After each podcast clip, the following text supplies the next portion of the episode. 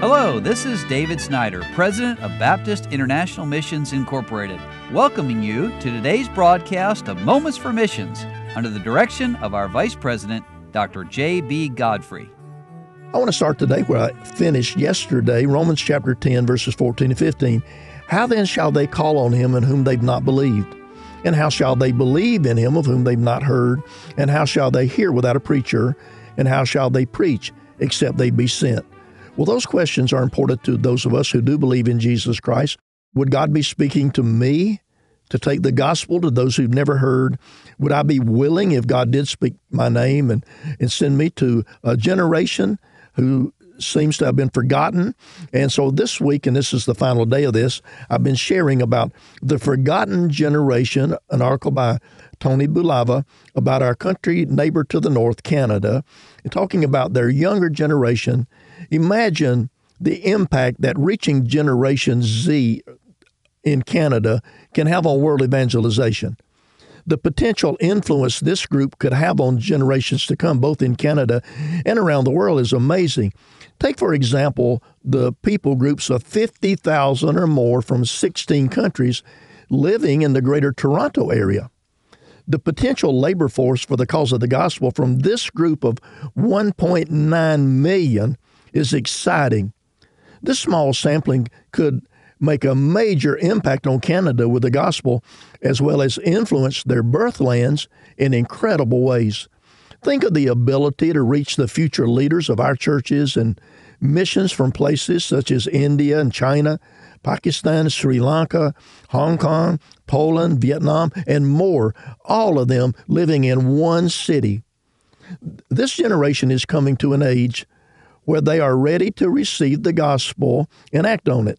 They're at an age where they can understand and believe the gospel as well as activate their new faith by surrendering to be discipled and trained to reach others, not only in Canada, but also in places we would have a difficult time gaining access to because of geopolitical conflicts. But unless we begin now to purposely target Generation Z with the gospel, they will remain the forgotten generation and more than their potential to impact Canada and the world with the gospel will be lost. They will be lost too.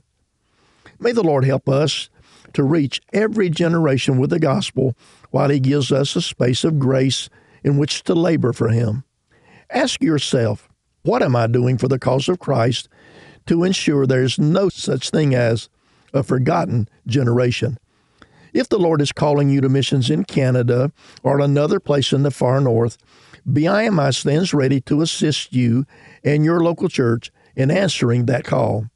So, Brother Bulava shares the need in the world and, and, and part of Canada. But let me add to that by saying that he talks specifically about the greater Toronto area, but you could take that same idea and go to the Uh, well, not just to the western side of Canada, but into French speaking Canada, where there are hundreds of thousands of Africans and people from other places in the world who are living there.